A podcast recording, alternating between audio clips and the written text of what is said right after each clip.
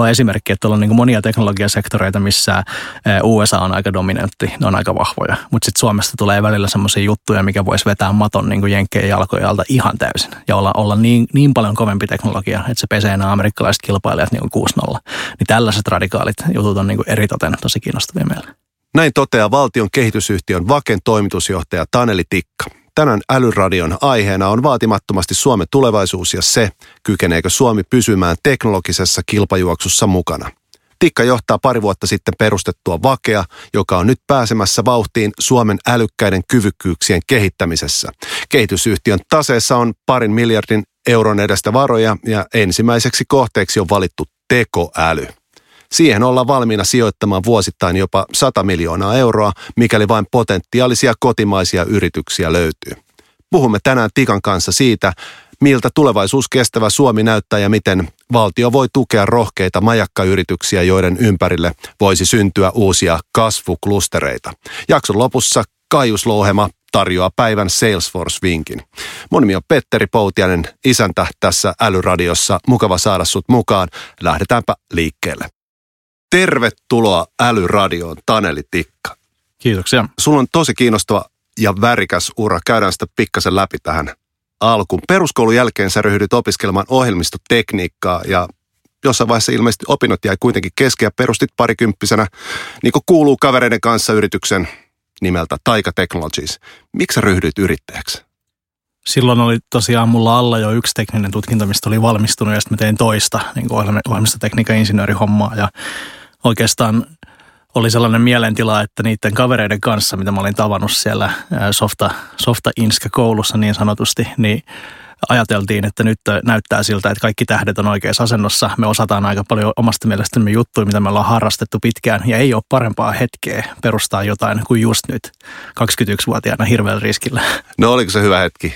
Oli se aika hyvä hetki, että siinä pääsi, pääsi vielä niin kuin siihen vauhtiin ennen kuin dotcom-kupla puhkesi. Eli puhutaan siis vuoden 98 ja 99 tapahtumista. Ja siinä pääsi näkemään sen tavallaan syklin, syklin sen loppuhuipennuksen ja sitten sen, että kupla puhkeaa ja ajat muuttuu. Niin se oli tavallaan tosi siistiä oppikokemusta olla näkemässä sitä läheltä. No ilmeisesti teidän yrityskään ei ihan selvinnyt siitä kuplan puhkeamisesta vai mitä siinä tapahtui sitten 2000-luvun alussa? Joo, niin sanotusti hyvin meni, eli konkurssiinhan se päätyi. Siellä kuitenkin oli todella paljon sitten aidosti sitä osaamista, eli lukuisia patenttijuttuja tuli sieltä ja se porukka, mikä oli siinä mukana perustamassa, niin ne on tällä hetkellä aika huikeissa hommissa. Että yksi on tämmöisen 15 miljardin amerikkalaisyhtiön teknologiajohtaja ja johtoryhmän jäsen, muun muassa se kaveri, kuka oli meidän teknologiajohtaja samasta Inska-koulusta siinä startupissa. Että kyllä siitä on niin kuin tavallaan pitkälle, pitkälle jatkettu ja se oli loistava oppikokemus. Että ihan hienoa, kun näkee sen koko syklin tavallaan kehdosta hautaan, niin se on niin kokonaisvaltainen, että sitä voi reflektoida vielä vuosikymmen sen jälkeenkin. Miltä sillä hetkellä tuntui nuoresta yrittäjästä ajautua konkurssiin? Se oli henkilökohtaisesti tosi paharasti, että mä olin sellaisista olosuhteista lähtenyt siihen, että en tuu mistään varakkaasta suusta ja ei ollut mitään omaisuutta tai kultalusikkaa, mistä olisi voinut tavallaan vuolla sen riskin itselleen yrittäjäksi lähtemiseen, vaan mä otin lainaa ja otin lainaa vielä niitä osakkeita vastaan, mitä mä omistin siitä itse perustamastani yhtiöstä ja sitten kaikki meni tietysti sen konkurssin myötä, niin velathan jää ja velat pitää maksaa takaisin. Niin mä päädyin niin kuin miinukselle aika, aika tota, hyvän tämmöisen asuntolainan kokoisen summan ja ei ole duuni, nuori tyyppi, koulukin jäi vähän kesken ja, ja miinuksella ollaan niin kuin pitkälti. Niin oli aika tiukka paikka. Sitten piti vähän aikaa miettiä, että miten tästä selviää ja myöskin plänää omaa talouttaan tosi tarkkaan ja sitten siitä lähtee rakentamaan uudestaan. Konkurssi ei sua kuitenkaan lamaannuttanut paremminkin päinvastoin. Ymmärtääkseni siitä oli jopa hyötyä, kun siirryit Star Trek-elokuvan jakelusta vastaavan Makentaan töihin. Joo, se oli se seuraava juttu sitten, että mä tein siinä välissä semmoisen kuuden kuukauden stintin suurin piirtein yhdessä näistä Suomen suurista ohjelmistosysteemi-integraattoritaloista. Ja, ja siinä kuudessa kuukaudessa tuli huomattu, että tämä homma ei siinä vaiheessa ainakaan ollut ihan, ihan mun hommaa. Ja sitten seuraava tällainen yrittäjä homma oli, oli firma nimeltä Fuxini Sites, jonka nimi ei ollut vielä Magenta silloin, mihin mä hyppäsin mukaan sitten toimitusjohtajan paikalle. Ja se oli ihan fantastinen rekrytointipuhe, mitä nämä firman omistava, omistavat tahot tahot, sijoittajat, niin mulle sanoi, että tämä tekee yli liikevaihdon verran tappiota, on niin syvissä ongelmissa tämä yhtiö. Tämä voi hetkenä minä hyvänsä mennä konkurssiin. Että sulla oli tuossa toi sun konkurssi just kuusi kuukautta sitten, että sä tiedät, miten se menee, niin seuraava ei enää tunnu miltä, että tuut tähän TJiksi, että tota, vanha TJ voisi siirtyä, siirtyä pois tästä ja sitten ostaa osuus siitä yrityksestä aika edullisilla kustannuksilla ja katso, mitä sä voit tälle tehdä. Ja sitten mä ajattelin, että no niin, totta kai, lähdetään, lähdetään tekemään. Ja kuudessa kuukaudessa se oli voitollinen firma ja, ja myyty sitten pörssiyhtiölle myöskin. Että se onnistui ihan täydellisesti se turnaroundi. Miten sä uskalsit itse oikeasti lähteä siihen? Sulla oli vanhoja, vanhoja lainoja vielä maksamatta ja vanhoja lainoja oli vielä maksamatta ja luottotiedot ei ollut mennyt, että mä olin ihan siinä rajalla, että olisiko ne mennyt vai eikö ne olisi mennyt, mutta onneksi ei ollut mennyt ja ajatteli sitten, että ei tästä nyt enää niin kuin hirveästi nämä tilanteet voi huonontua tai riski enää kasvaa, että lähdetään kokeilemaan, mitä pystyy rakentamaan. Ja mullahan ei ollut silloin vielä urallani takana tällaisia niin kuin huikeita onnistumiskokemuksia yritysten myymisessä tai kääntämisessä. E, että oli, tämä oli tosiaan vuotta 2003 ja siitä tuli sitten ensimmäinen keissi, mikä meni ihan loistavasti niin kuin muutosjohtamismielessä, mutta sitten myös exit-mielessä, että pääsi hankkimaan semmoisen ensimmäisen onnistuneen kokemuksen myös, että kaikki firmat, missä on mukana, niin ei menekään konkurssiin. Loistava. Sun, sun LinkedIn-profiili on oikeasti hengästyttävää luettava. Sä oot 41 vuotta, mutta sä oot ehtinyt osallistua jo yli 50 yrityksen toimintaan, eikö juu? Joko johtajana tai hallituksen jäsenenä tai neuvonantajana. Mutta mistä sä löydät tämän innostuksen lähteä niin moneen juttuun mukaan? Joo, aikaisemmin se oli sillä tavalla vähän helpompaa, kun ei ollut vielä lapsia ja ei ollut naimisissa ja muuta, niin sitten tämmöisellä niin kuin innokkaalla poikamiehellä riittää vuorokaudessa niitä tunteja. Niin tämä oli samaan aikaan harrastus ja työ ja ura ja tavallaan kaikki asiat, asiat sekaisin, että tehdään niitä juttuja niin kuin joka suunnasta. Ja nyt pitää tänä päivänä vähän enemmän harkita, että mihin priorisoi ja panostaa, minne jakaa sitä energiaansa. Mutta kyllä energiaa löytyy oikeastaan samalla tavalla yhä edelleenkin ja mun mielestä uusista asioista on fantastisesti innostuu ja se on kääntynyt ehkä asioiden lisäksi tässä vuosien varrella siihen, että innostuu myös niistä tiimeistä ja ihmisistä. Sitten kun on hyvä porukka kasassa tekemässä jotain uskomattoman hienoa, niin yleensä innostuu. Yhdistääkö näitä yrityksiä, jos olet mukana, niin joku tietty teema tai asia? Ne on ollut tota, jossain määrin tietysti omanlaisia erilaisia, mutta aina jossain joku kirjoittaa koodia. Et yleensä siltä ei voi niinku välttyä, että softa on jonkinnäköisessä roolissa siellä. Ja sitten tyypillisesti niissä on ollut tämmöinen niin kuin tavallaan nuori, nuori innokas jengi kaikissa. Että siinä yritetään taklata jotain tiedossa olevaa, ehkä konservatiivistakin vanhaa, vanhakantaista ongelmakenttää, mutta taklataan sitä niin kuin tuoreella näkemyksellä, nuorella energialla. Niin se on ollut semmoista aika leimaavaa monissa näistä. Mikä sua itseä kiinnostaa teknologia, suuressa teknologiassa? No se on siinä mielessä tota, loputtomasti kiinnostavaa, että se kehittyy, kehittyy jatkuvasti ja siellä on aina jotain, mikä on matkalla ulos ja korvaantumassa jollain toisella ja, ja on jatku, loputtomasti seurattavaa, loputtomasti hyödynnettävää ja ihmeteltävää. Tänään puhutaan varmasti teknologiasta ja uudesta teknologiasta hetken päästä lisää, mutta sä oot ohjelmoinut sun ensimmäisen tietokoneohjelman kuusivuotiaana kiinnostavasti sun äitis kannustuksen siivittävänä. Mikä se tilanne silloin kuusivuotiaana oli, muistatko vielä?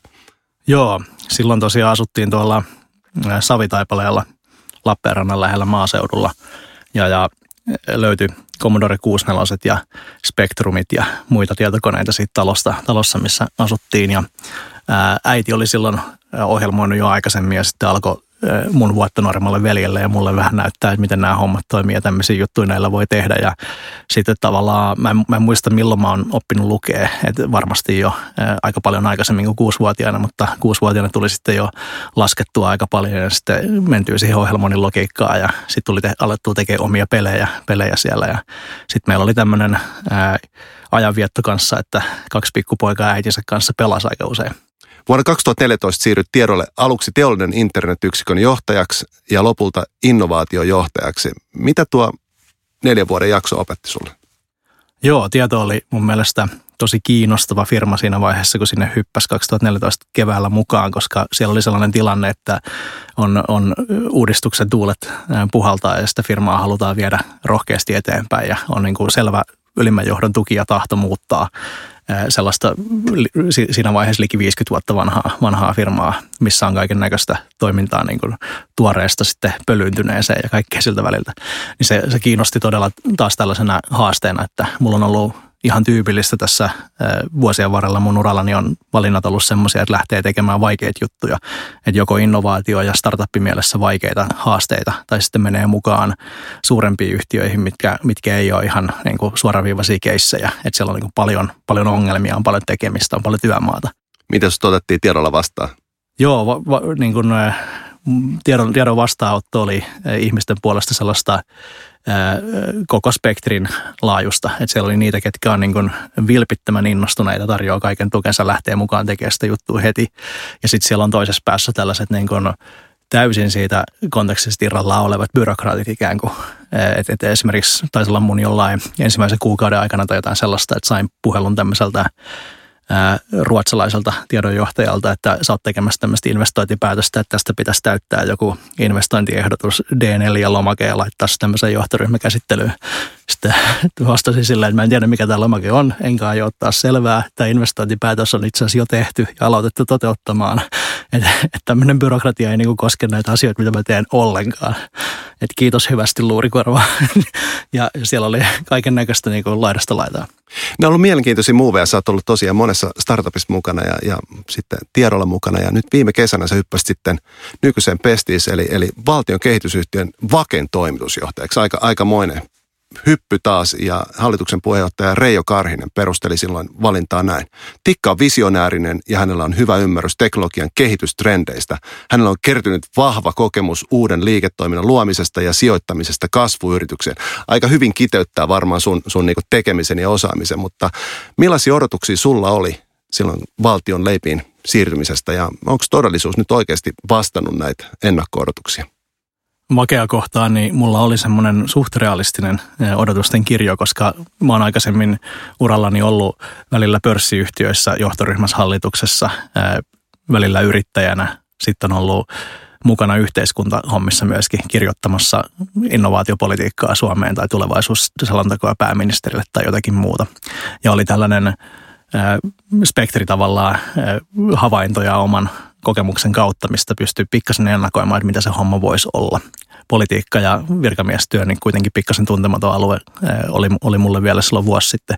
Mutta nyt ne on just ne näkökulmat, mitkä tässä on matkan varrella tarkentunut. Ja siellä ei oikeastaan ole ollut sellaisia superisoja yllätyksiä. Että et valtio, kun ajattelee aina tämmöisenä monoliittisena koneistona, niin siitä helposti voi ennakoida, että siellä on asiat välillä vähän monimutkaisia, vaikeita ja hitaita. Ja se oletus on pitänyt paikkaansa. Aina ei etene kaikki nopeasti. Ja sitten siellä on myös, myös niin kuin huippukompetenttia tekemistä, että silloin kun on tahtoa ja kykyä saada ne asiat etenemään, niin ne etenee sitten kuitenkin aika suoraviivasti ja nopeasti. Ja siellä osataan myöskin niin kuin käyttäytyä rationaalisesti niin, että ei aina vedetä tavallaan maksimisuurilla byrokratian rattailla, vaan aika usein myöskin vaan suoraviivasti tehdään. Me palataan tuohon vakeen ihan hetken päästä vähän tarkemmin, mutta puhutaan vielä sun vapaa-ajan harrastuksista. Ilmeisesti harrastat partiota ja vapaaehtoista maanpuolustusta. Ja pikkulinnut on kertonut, että puolustusvoimilla mm, jopa on ollut syväjohtamisen kouluttajana. Mistä innostus kumpua tämän tyyppisiin aktiviteetteihin? Joo, partio on tietysti näistä harrastuksista se, millä on niin kuin aloitettu ensimmäisenä ja sitten myöhemmin on kaikki retkeilyt ja metsässä sisseilyt tullut niin kuin tukemaan sitä samaa linjaa. Ja siellä on tavallaan luontoarvot ja liikkuminen ja kaikki tämmöinen yhdistyy mulla siihen samaan, samaan hommaan tämä sotilastyylinen johtaminen ja syvä johtaminen nimenomaisesti, niin mulla se loksahtaa semmoiseen paikkaan omassa ajattelussani, että se on nimenomaan teknologia startupeille aivan loistavaa johtamisoppia ja johtamismenetelmää, koska sitä käytetään tätä johtamismenetelmää kaikkein kokonaisvaltaisemmin nimenomaan jossain erikoisjoukkokoulutuksessa. Ja startupit on nimenomaan tällaisia erikoisjoukkoja, mitkä joutuu hankaliin tilanteisiin, niille ei ole kauheasti tukea, ne joutuu itse keksimään viidessä sekunnissa, mitä tehdään, tai kohta, kohta ei tehdä enää mitään, jos ei keksitä. Ja tilanteet on niin kuin kuumuttavia ja äkkinäisiä, ja sen porukan pitää toimia hirveän hyvin yhteen. Niin jossakin vaiheessa siinä matkan varrella mä huomasin, että hemmetti, että tämä sama kamahan sopii niin kuin aivan täysin näihin korkean paineen teknologia startup-tilanteisiin, kuin mitä sitä käytetään sotilaspuolella. Sitten se alkoi kiinnostaa vielä enemmän, ja sitten meni valmentajavalmennukseen tekemään valmentajatutkintoa ja, ja valmentamaan sitä organisaatiota tästä. Ja nyt sitä on tullut käytettyä sitten startup-puolella myös, että muun muassa Startup-saunan nämä tiimit, niin mä oon jokaiselle, jokaiselle startup-saunan erälle vetänyt semmoisen osion transformationaalisesta johtamisesta ja startup-tiimien tiimien rakentamisesta ja vuorovaikutusasioista.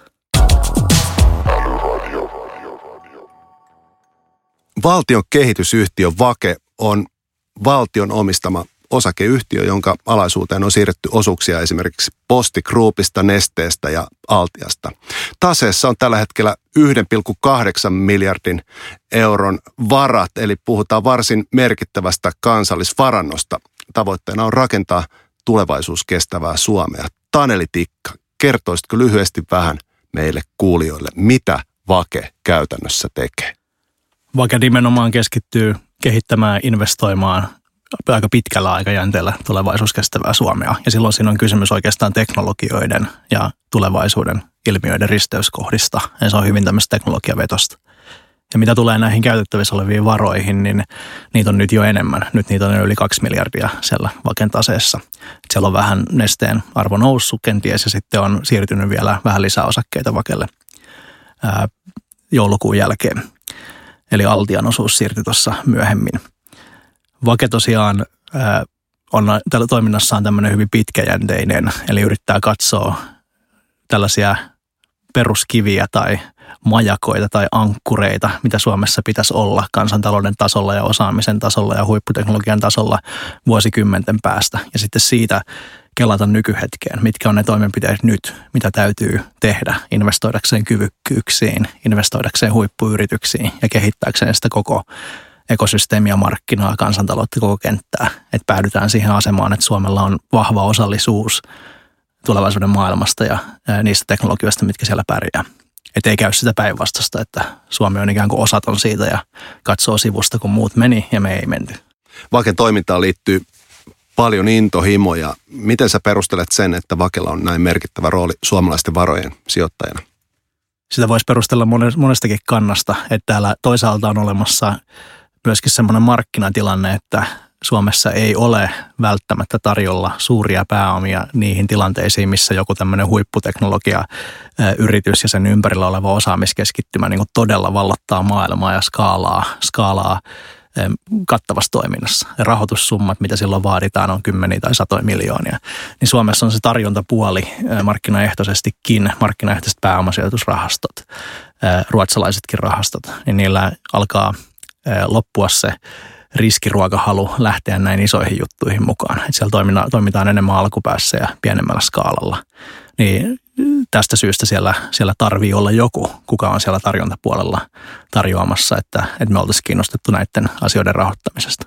Ja toisaalta kilpailutilanne on tosi rankka Suomella kansainvälisesti. Että muut maat investoi niin älyttömän paljon, muutkin panostaa, muutkin haluaa olla osallisia siinä tulevaisuudessa. Että se on dramaattisen negatiivinen vaikutus sillä, jos Suomi ei, ei tee mitään, jos Suomi ei panosta.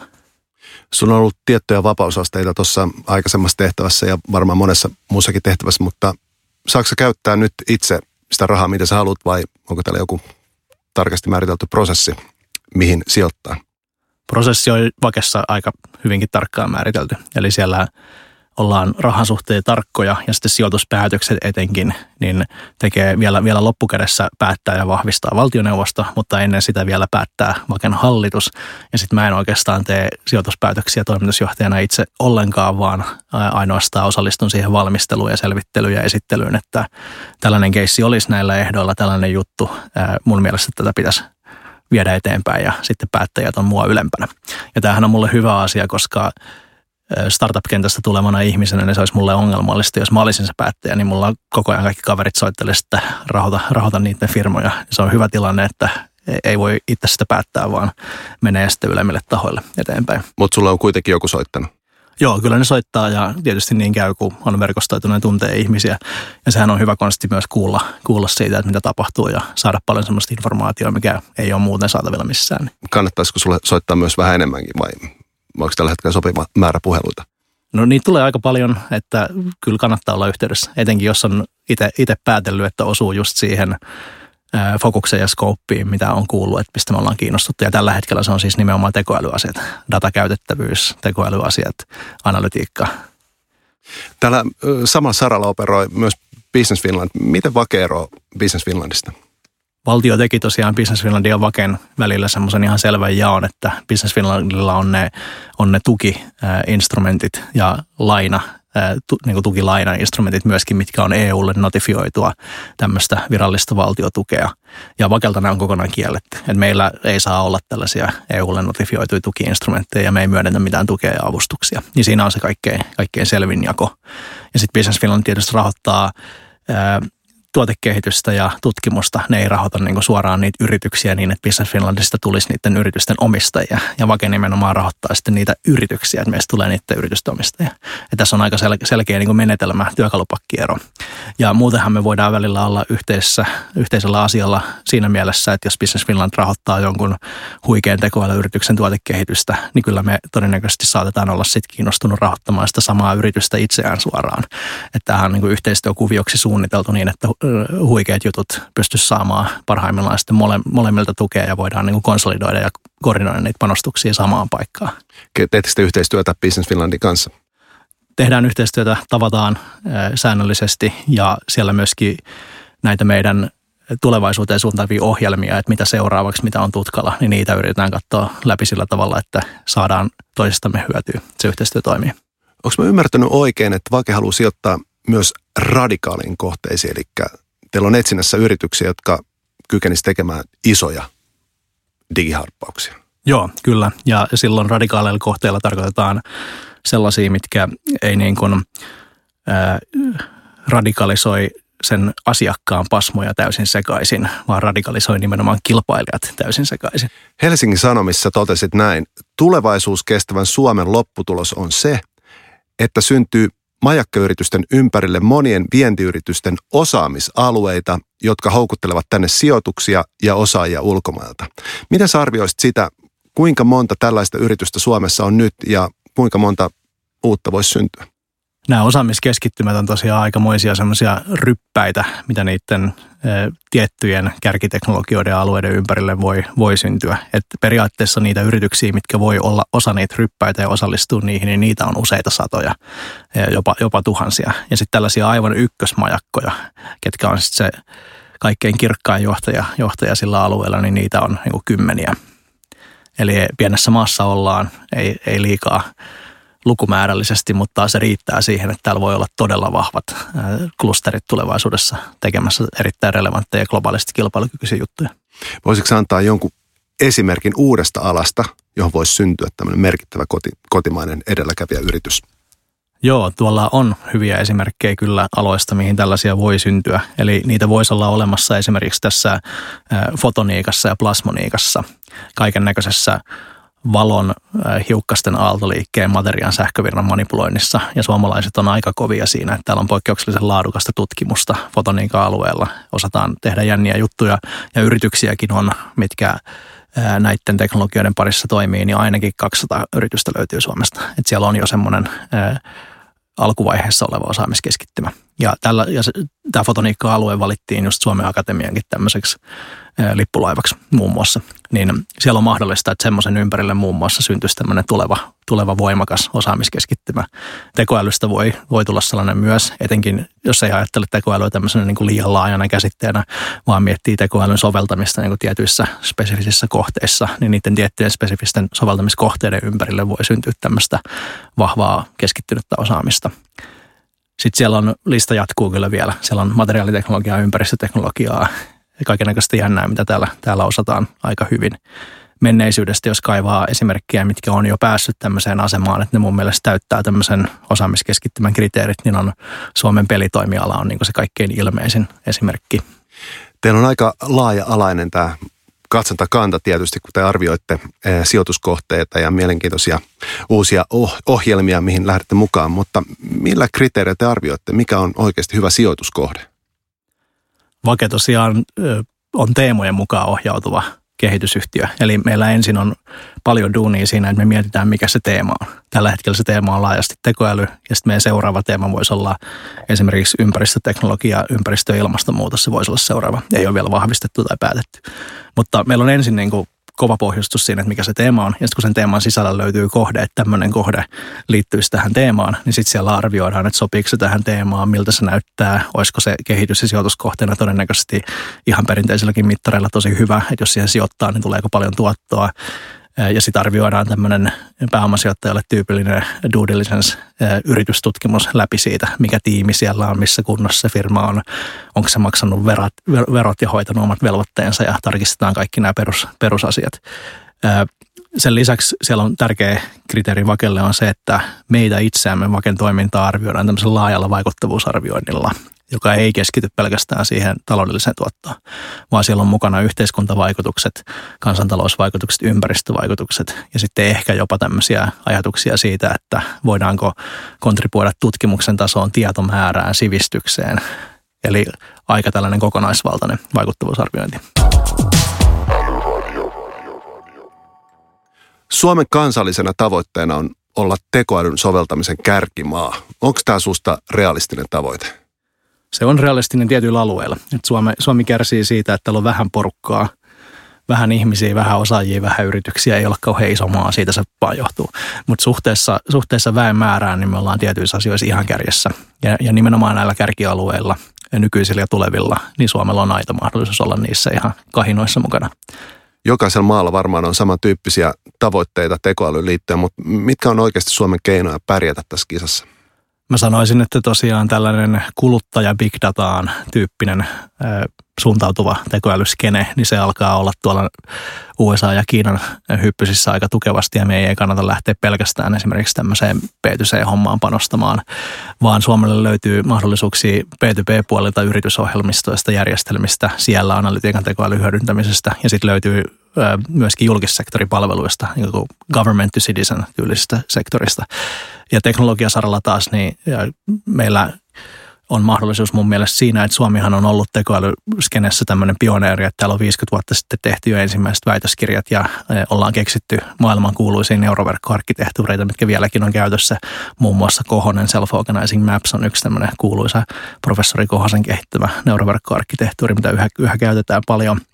Ja meillä on niin kuin kunniakas historia, laadukas tutkimusta ja jatkossa meidän kannattaa rakentaa tätä saman päälle ja myöskin tavallaan niin kuin hypätä yli tai leapfroggaa yli niistä sellaisista vanhoista teknologioista, mitä muut soveltaa. Että kuitenkin tosi paljon tekoälysoveltamisesta käyttää tällaista jopa niin kuin ensimmäisen aallon tai tekoälyn toisen aallon paradigmaa, mikä alkaa vähän vanheta käsiin. Ja meidän mahdollisuus mun mielestä on se, että panostetaan vielä enemmän siihen kolmanteen aaltoon, mitä on tulossa seuraavaksi ei, ei mennä pelkästään niihin vanhoihin teknologioihin kiinni. Sano vielä, miksi tekoälyn kehittämiseen tarvitaan valtion rahaa?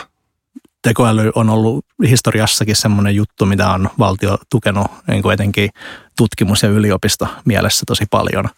Ja tällä hetkellä meillä on semmoinen hankala, hankala tilanne, että yritysten pitäisi panostaa tekoälyhommia aika paljon, että ne säilyttää sen kilpailukykynsä ja ei jää sen jalkoihin, että muualla panostetaan paljon. Jos täällä ei panosteta, niin kohtaan asiat aika huonosti. Ja se, miksi tähän kannattaisi laittaa valtion rahaa, niin se tulee tästä ajattelusta, mitä Vaken ytimessä on, että tästä on niin monelle alueelle älyttömästi hyötyy tulevaisuudessa, että hän on pakko panostaa nyt, että meillä tulee olemaan se tukijalka olemassa tulevaisuudessa. Ja tämähän on vaikea kenttä, kun se on niin monimuotoinen, että ne, ne hyödyt, mitä tekoälystä saavutetaan, muun muassa niin kuin niukkojen resurssejen suojeleminen, laadun nostaminen kautta linjan ja erilaisten ongelmien ratkaiseminen, enää hyödyt ei tule niin kuin pisteittäisesti yhteen paikkaan. Sellainen, että voisi olla yksi, yksi piste kartalla, että tohon investoidaan, niin sitten tohon tulee ne kaikki tekoälyn hyödyt. Se ei niin kuin ollenkaan ole näin yksinkertaista, vaan ne tulee niin kuin tavattoman hajautetusti pitkin poikin tuhansissa tuhansissa eri asioissa. Ja, ja ei ole mitään vain yhtä kohdetta, mihin investoida, ja myös hyödyt ei tule takaisin vain yhteen paikkaan. Ja silloin se vaatii tällaista aika pitkäjänteistä kokonaisvaltaista kehittämistä, missä valtiolla on ihan hyvät edellytykset olla, olla niin kuin nimenomaan skaalaamassa ylös ja tarjoamassa sitä rahoituspuolta siihen, että varmasti on tarjolla rahoitusta niille parhaille jutuille, että ne pääsee kehittymään. Taneli Tikka, voitko kertoa tässä hyvinkin luottamuksellisesti ainoastaan älyradion kuuntelijoille, mihin yrityksiin Vake tulee sijoittamaan ensimmäisenä? Meillä on tosiaan valmistelussa tällä hetkellä useampikin sijoituskeissi siellä ja valmistelussa tarkoittaa, että ne menee sitten tuonne vake, vake hallitukseen päätettäväksi sen jälkeen valtioneuvosto vielä vahvistaa. Ja se mitä siellä nyt on, niin siellä on tällaisia Suomen kärki, kärki tekoäly ja datan kanssa puhastelevia yrityksiä, mitkä on siinä vaiheessa, että ne on niin kuin Suomesta rakettina maailmalle skaalautumisvaiheessa. Eli Vake katsoo tällä hetkellä aika pitkällä olevia, olevia firmoja, missä on just tämä idea, että sitä scale, scale täytyy olla tarjolla. Ja sitten siellä on muutamia alkupääjuttuja, mitkä on niin kovia teknologisesti tai muilla kriteereillä, että halutaan ne mukaan, vaikka ne on alkuvaiheessa. Ja tällä hetkellä se meidän aika menee niiden kattamiseen ja sitten toivottavasti kohta päästään kertomaan, kertomaan nimet ja minkä näköisiä sijoituksia tai muita toteutuu. Vaken tehtävänä on siis luoda selkeää yhteiskunnallista vaikutusta, mutta voiko antaa vielä esimerkin siitä, miten tässä voidaan onnistua tekoälyn avulla? Suomessa toi julkinen sektori, mikä tuottaa kansalaisille palveluita, niin se on aika sellainen monella alueella aika niukasti staaffattu. Että siellä loppujen lopuksi ei ole kovin paljon ihmisiä niin käsittelemässä jotakin lippulappuja, mitä sitten tulee kauheasti. Ja näiden ihmisten tehtävä varsinaisesti saattaisi olla koko sen niiden tehtäväkentän niin tulevaisuuden suunnitteleminen ja, ja, ja miettiminen, mihin se on menossa ja sen toiminnan kehittäminen. Mutta niillä ei olekaan juuri yhtään aikaa siihen toiminnan kehittämiseen tai tulevaisuuteen, koska kaikki niiden aika menee niihin lippulappuihin. Niin tekoälyllä siis tapahtuu myöskin niin merkittävää laadun parannus näissä prosesseissa. Että kun saadaan tekoäly katsomaan niitä lippulappuja ja ihmiset vihdoin niin kuin liki ensimmäistä kertaa urallaan, niin pääsee oikeasti miettimään sen toiminnan kehittämistä ja tulevaisuutta niin se laatu nousee ihan hirveästi. Kansalaisille voidaan tuottaa niin kuin samoilla kustannuksilla paljon laadukkaampaa palvelua. Yksi meidän vieraasta täällä Älyradiossa sanoi, että tekoälyn avulla yritykset voi tulla ei pelkästään sata tai tuhat kertaa, jopa miljoona kertaa tehokkaampia. Voidaan uudistaa niin radikaalisti prosesseja ja tapoja toimia. M- miten Suomen yhteiskunnassa ja valtion hallinnossa esimerkiksi, näetkö tämmöisiä niin radikaaleja isoja harppauksia siitä, mitä pystytään tekemään? Kyllä siellä on sellaisia, että sit kun keksitään nimenomaan ne kohdat, missä voi kaikki aspektit siitä palvelusta, mitä tuotetaan, niin automatisoida ja tuottaa sen mahdollisimman tehokkaasti, niin sitten ne tehohyödyt on tämmöisiä niin kuin X miljoona. Ja näitä on näkynyt yksityisellä sektorilla, että Mä joskus kattelin tällaista, taisi olla australialainen firma, olisikohan se ollut joku Shark Media, sen yhtiön nimi virallisesti, mutta siis se tunnetaan nimellä Retail Me Not, ja sen firman idea on tällainen verkkokaupan alennuskoodien tarjoaminen. Eli kaiken näköiset kampanjakoodit ja alennuskoodit kaikkiin maailman verkkokauppoihin, niin löytyy niin kuin sitä niiden palvelusta. Ja niillä oli puoli miljardia liikevaihto, ja sitä firmaa pyöritti kolme kaveria. Et siinä oli semmoinen 150 miljoonaa per työntekijä liikevaihtoa ja aika paljon jäi viiva allekin. Mutta mut tämä on niinku tämmöinen X miljoona teholisäys, koska ne oli automatisoinut kaikki eh, osat siitä bisneksestä. Ei ne mitään kodeissa ne itse laittanut, vaan softa-robotit laittaa ja näin poispäin.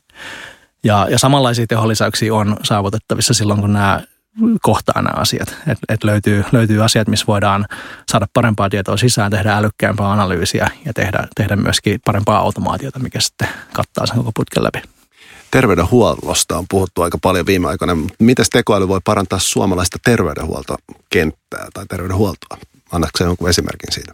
Siellä on monia esimerkkejä, mutta jos otetaan jotain ihan spesifisiä esimerkkejä, niin on, on vaikka erinäköisten tällaisten kudosnäytteiden ja vastaavien elektronimikroskooppikuvien lukeminen, niin se on just semmoista hommaa, mistä tekoäly on kauhean hyvä. Että etsitään vaikka jotain syöpää jostakin kudoksesta ja normaalisti sitä tekee niin kuin käsipelillä patologi, niin tällaisissa asioissa ne järjestelmät voi ihan huikeasti auttaa sen patologin työtä. Saada aikaan sen, että se patologi tulee aamulla, aamulla duuniin. Niin järjestelmä sanoo sille, että, että tässä olisi nyt 5000 kuvaa katsottu. Ää, tässä on neljä näitä eniten niin kuin kiinnostavia ja vaikeita, että katsoisitko nämä ensin. Ja se ihminen voi alkaa käymään sitä työjonoa ikään kuin priorisoidusti läpi. Mutta järjestelmät on tosi hyviä löytämään vaikka syöpäsoluja tällaisista kuvista, ja ne voi merkittävästi nostaa sen patologin työn tehokkuutta ja laatua ja varmistaa, että sieltä ei tule, ei tule niin kuin false positive löydöksiä, että vahingossa sanottaisiin, että löytyy syöpää, vaikka ei oikeasti ollutkaan. Semmoisiakin tulee yllättävän paljon niin voidaan päästä eroon tämmöisistä, nostaa laatua, välttää turhilta hoidoilta. Ja sitten kun siellä oikeasti on sitten syöpää tai joku asia vialla, niin löydetään ne asiat kattavammin, laadukkaammin, paremmin, nopeammin.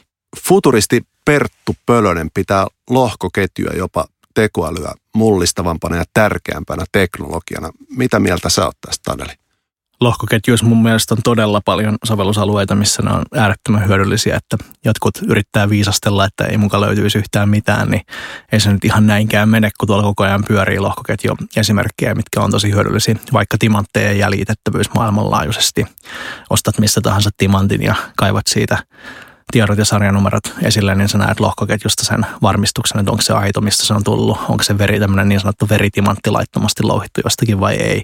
Niin muun muassa tämmöinen on jo, on jo ihan siisti juttu, mikä tuolla pyörii. Ja on valtavat määrät vaikka yritysrahoituksessa, teollisessa toiminnassa sovelluksia, mihin voidaan käyttää lohkoketjua. Onko sulla mitään mielenkiintoista esimerkkiä Suomesta lohkoketjujen hyödyntämisestä? No Suomessa on pankit ollut mun mielestä tällaisia lohkoketjukokeiluiden pioneereja, että suomalaisia pankkeja on mukana esimerkiksi tässä V-Trade-järjestelmässä, mikä lohkoketjupohjaisesti tekee, tekee kaiken näköistä kauppaa ja sitten tänne just saatiin valmiiksi näitä hankkeita, missä muun muassa asunto-osakeyhtiökirjoja voidaan kokonaan digitaalisesti pyörittää asuntokauppaa. Ja siinäkin on semmoinen aspekti, että se on laajennettavissa pyörimään osittain lohkoketjupohjaisesti. Että sitten pystyisi pyörittämään periaatteessa vaikka koko maailman asuntokauppaa sillä niin, että sun ei tarvitse luottaa johonkin vaikka thaimaalaiseen loma-asunnon myyjään, koska lohkoketjun kautta se luottamus on hajautettu ja varmistettu sinne. Ja on, on varmistettu, että se varmasti omistaa sen kiinteistön ja osakekirjat ovat aitoja ja tällaisista kysymyksistä niin päästään eroon, jos sovelletaan lohkoketjuteknologiaa maailmanlaajuisesti. Miten tämä Vaken seuraavat teemat tekoälyn jälkeen, niin onko ne jo haarukoitu tuonne tulevaisuuteen vai onko ne vielä mietinnässä? meillä on tällainen kuuntelu ja keskustelu menossa kaikkien ympäröivien tahojen kanssa, että mitä sieltä voisi poimia. Ja sellainen aika paljon innostusta herättävä on tämä ympäristö, ilmastonmuutos, ympäristöteknologia teema. Se saa paljon vastakaikuja. Siihen on itse asiassa todella paljon erilaisia teknologioita, mitkä tähän, tähän aiheeseen liittyy. Siellä on muita, mitä me ollaan, ollaan keskusteltu, niin on, on muun muassa robotisoituvan logistiikan ja liikkumisen puolella, puolella olevia teemoja. Ja sitten on tällaisia, mitkä on ehkä vähän pidemmällä tulevaisuudessa, niin on materiaaliteknologiateemoja, vaikka erinäköiset nanoskaala materiaalit, mitkä alkaa kohta tulla sen verran kypsään vaiheeseen, että ne mullistaa muun muassa rakentamisen aika lailla täysin. Ja kiinnostavia juttuja, juttuja on kyllä useita ja tässä koetetaan haarukoida meidän kriteereillä niistä sellaisia, mitkä ei ole liian helppoja. Ne olisi yli ajan pitkäkestoisia, pitkäjänteisiä, monitieteellisiä, monialaisia, teknologisesti vaikeita, ei mitään helppoja juttuja. Ja se, miten nämä teemat valitaan, niin tässä tosiaan me kuunnellaan, koitetaan sitten siitä alkaa jalostaa niitä teemoja ja sitten nämä päätetään käytännössä tuolla vakehallituksessa, että mitkä on ne teemat, mihin vake keskittyy. Vedetään tähän vähän lankoja yhteen. Ähm, Taneli, kerro vielä, ketkä on niitä edistyksellisiä ajattelijoita tai kirjoittajia, joiden tekemistä sä seuraat? Mulla on semmoinen hauska yhdistelmä, että seuraa muutamia tämmöisiä ihan totaalisen niin kuin härö vastarannan kiiski tota, toisin ajattelijatyyppejä ja sitten välillä enemmän tämmöisiä status quo-ihmisiä. Yksi hauskimpia vastarannan kiiski toisia ajattelijatyyppejä on tämmöinen amerikkalainen kaveri kuin Alex Lightman, mikä on ollut pioneeri elämässään niin kuin monilla alueilla, pitänyt ensimmäisiä vaikka tämmöisiä wearable-tietokoneiden muotinäytöksiä joskus ja puhunut, puhunut 4G-verkoista siihen aikaan, kun 2G lanseerattiin. Ja, niin Alex on aika hauska. Silloin, silloin tota, todella viihteellisiä ja outoja arvioita maailmantilasta ja teknologiasta ja sen suunnasta. Hän on futuristi siis käytännössä. Sitten siellä ehkä niin kuin konventionaalisemmasta suunnasta on nämä tietyt yritysjohtajat mun mielestä, mitä, mitä kannattaa seurata, että mitä ne ajattelee ja mitä ne sanoo. Vaikka joku Alibaban Jack Ma, niin yrittää, yrittää katsoa kaikki, mitä sieltä tulee ulos, koska siellä on välillä ihan toisenlaista ajattelua kuin vaikka mitä amerikkalaisilla on. Että muutenkin Kiinaa, Koreaa, Aasiaa yleisesti on, on kiinnostava seurata niin verrokkina sille, mitä, mitä amerikkalaiset tekee. Mitä sä luulet, nouseeko ensi vuosikymmenellä joku uusi tekoälyn kaltainen teknologia, jota ei osta vielä edes kuvitella tai havaita? Sieltä on tulossa varmasti kaiken näköistä ja se, mikä aina ihmiset yllättää, niin on nämä just, mitkä mitkä kehittyy hiljalleen ja sitten yhtäkkiä onkin siinä pisteessä, että nyt se adaptaatio käyttöönotto sillä teknologialla räjähtää niin kuin universaalin yleiseksi ja sitten ihmiset aina niin kuin yllättyy siitä, että se tuli, tuli yhtäkkiä, vaikka se saattaa olla juttu, mitä on seurattu parikymmentä vuotta.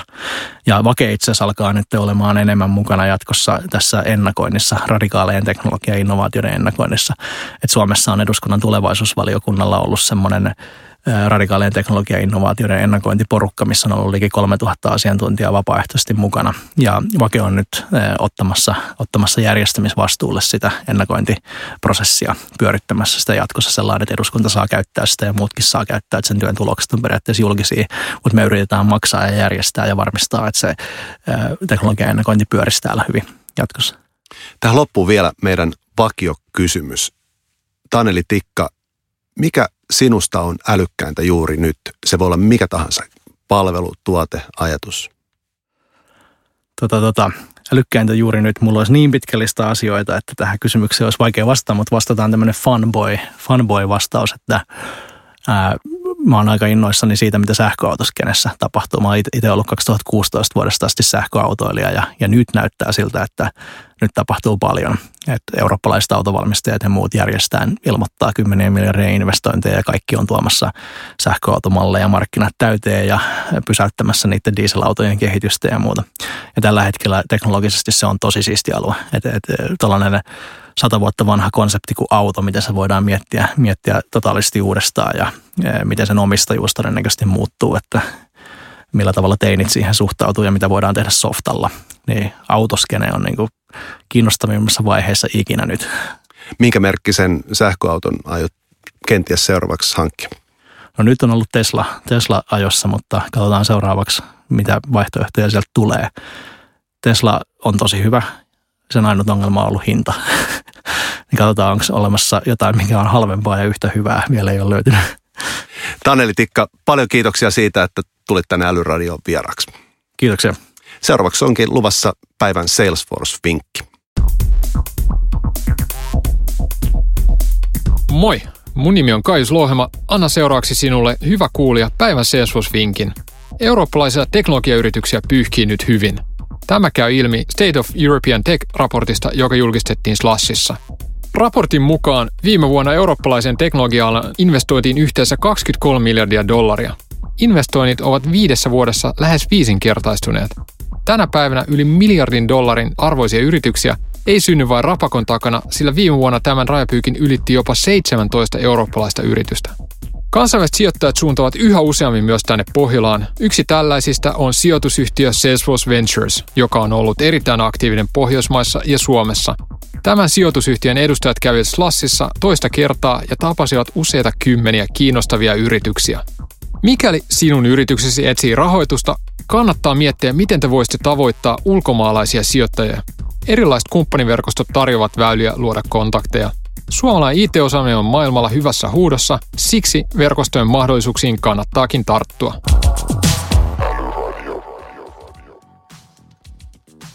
Hyvä kuulija, paljon kiitoksia sinulle, kun kuuntelit Älyradiota. Toivottavasti saimme aivonystyräsi liikkeelle. Jos siltä tuntuu, podcastimme voi arvostella Applen podcast-sovelluksessa. Kommentteja ja kysymyksiä luemme mielellämme Twitterissä häsällä Älyradio. Älyradion teemoista voi lukea lisää blogistamme osoitteesta salesforce.com kautta suomi-blogi. Tällä erää moi.